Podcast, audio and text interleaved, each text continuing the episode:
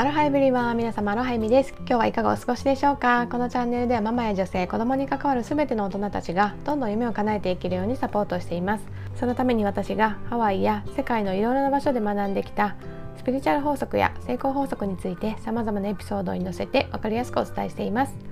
私たち大人がまずどんどん夢を叶えて輝いていけることでその姿を見る子どもたちもきっと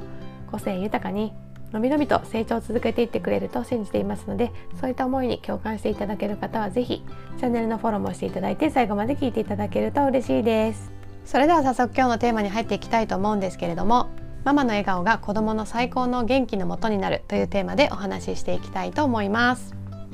昨日ねやっと3歳の子供がサーフィンにデビューできました。そして私もね7年ぶりにサーフィン復帰できましたっていうねご報告をさせていただいたんですがその時にねもう一つ気づいたことがあったのでそれについて今日はシェアさせていただきたいと思います昨日ねそのサーフィンに初めてチャレンジして海にがっつり入るのも今回が2回目だったしで前回はね全く波のないフラットなね海だったので今回みたいにねこう波が、まあ、常ぐらいのね高さのちっちゃい波なんだけどこう波が、ね、バンバン来る海っていうのはね実は初めてだったんですね。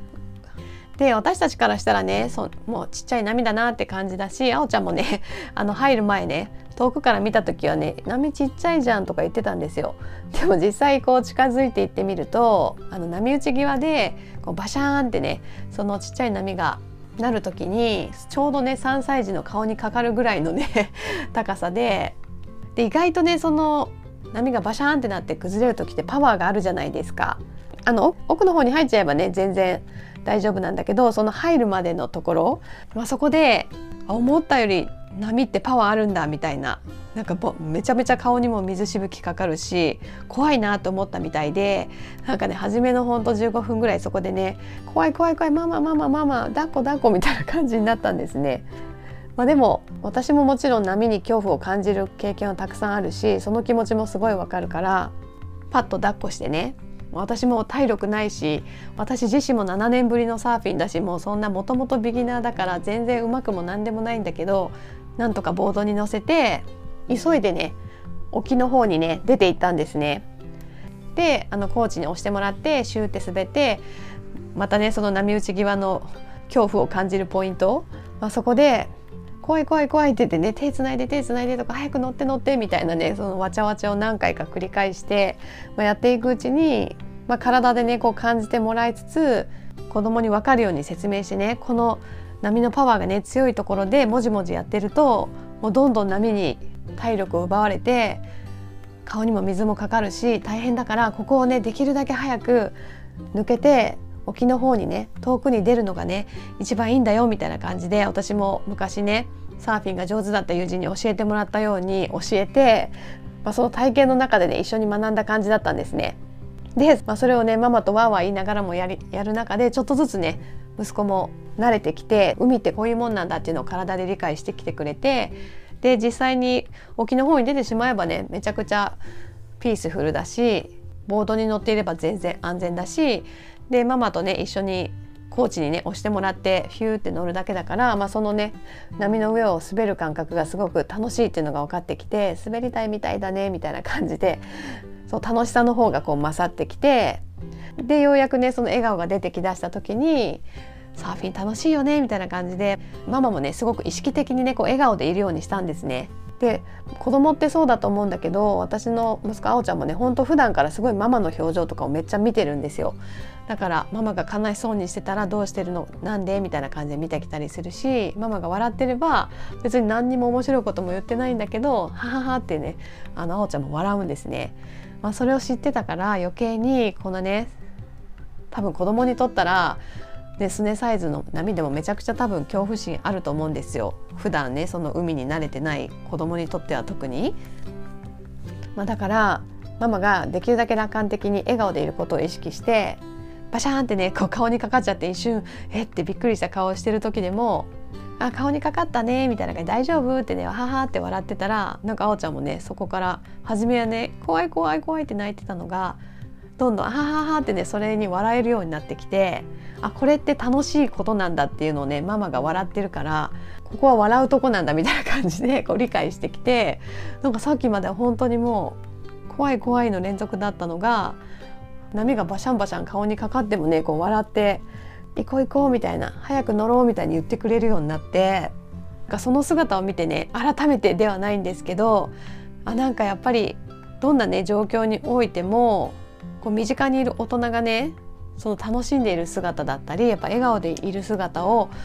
見せていることで子どもはねもうほんとその姿から学ぶっていうかそれをね楽しいものなんだって認識してくれてそのね多分あおちゃんにとってはすごい大変で怖いっていう恐怖の体験の中だったんだけど、まあ、それがね楽しい経験っていう風にどんどん書き換えられていったっていうかなんかそれをね本当に15分20分ぐらいの間に目の当たりにしてああこれって本当に、まあ、普段のね子育てとかもう人生っていうものにおいてね子供のそばでねこう見本を見せる立場の大人としてすごく大事なことだなってね 思ったんですね。まあ、子供によってね性格はいろいろとあると思うんですけどうちの子の場合は特にねママがいいママがいいっていう感じでママと一緒なら行くママと一緒ならやりたいっていうタイプの子なので本当にだから何かね子供に試してみてもらいたいなとか、やってみてもらいたいなってね思うことがあったらやっぱりママが率先してやって楽しんで自分らしくいるっていうことをね本当にねあの意識的にもっともっとねやっていく必要があるなってね今回深く思ったんですね。まあ、そのサーフィンもそうだったしその後にねやったスケボーもそのショップの横にね結構ちゃんとしたスケボーパークが設置されててそこでね初めてあおちゃんもこうランプをね滑るっていうのをねもちろんママが手をつないでなんですけどこう引っ張ってあげてやったんですけど、まあ、初めは怖がってたけどママがママと一緒にキャッキャ言いながらねこう笑いながらやってたら楽しい楽しいって言ってどんどんね上手くなっていって初めはねちょっとおじけづいてへっぴり腰になったりとか怖い怖いって言ってたのがもっとやってもっとやってみたいな感じでね結局えー、どれぐらいやったかなサーフィン終わってランチ食べてその後4時間ぐらいずっとねそこのスケボーパークで 楽しんでたんですね。あなのでやっぱり子供がそのねいろんなことに夢中になって楽しんでもらうためにはやっぱりママがママも一緒になって楽しむこと笑顔でいること夢中になること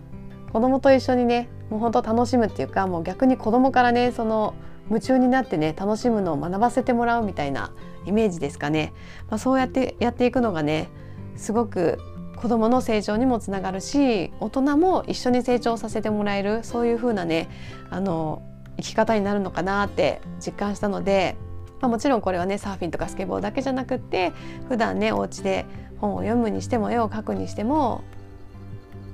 ま、ご飯ご飯を食べるとかお風呂に入るとか、まあ、そんなね日常的なことの中でもね本当に子供に与えられるギフトっていうかこんなねちっちゃなことからでも喜びをね見つけられるとか感謝できるなんかそういった何て言うのかな本質的なところをねこう見せてあげられるなんか生き方なのかなってねすごく深い部分で納得したんですね。まあ、今回みたいにねそのなんかレッスンを取りに行くとか特別じゃなくても本当に普段歩いてて「あこんな虫いたよ」とか「この花かわいいね」とか「今日のね雲ってすごい綺麗だね」とかもうほんとそんなちっちゃなことからでいいからなんかやっぱりもっと意識的に子どものことを見てあげることも大事だし、まあ、アクティブリスニングですよねしっかりその子どものアイデアとか思いっていうのを聞いて受け止めてあげる。でそのね子供が発するピュアなエネルギーとか自由な発想っていうのをしっかりねママやパパも受け取って自分自身のねクリエイティビティも高めていく、まあ、そうすることで親子でねそのいい循環が生まれて一緒にね本当に自分らしくクリエイティビティを発揮してね楽しくね生きられるなってねすごく感じたのでこれからねもっと本当日々の生活からもそうだしそういったね一緒に楽しめるアクティビティまでなんかねもっともっとママも子供から学ばせてもらいながら子供と一緒に笑顔で難しいなって思うこともねいろいろチャレンジして楽しんでいきたいし自然体でね自然体でその人がどう思うかとか人にうまく見られたいからとかじゃなくて自分たちが楽しいから自分たちがやりたいからやるみたいなね生き方をこれからねもっともっと追求していきたいなと思いました。というわけで今日はママが笑顔でいることが一番のね元気の源になるっていうことでお話しさせていただきました。今日も最後まで聞いていただきありがとうございました。今日もハッピーでアロハな一日をお過ごしください。ではでは。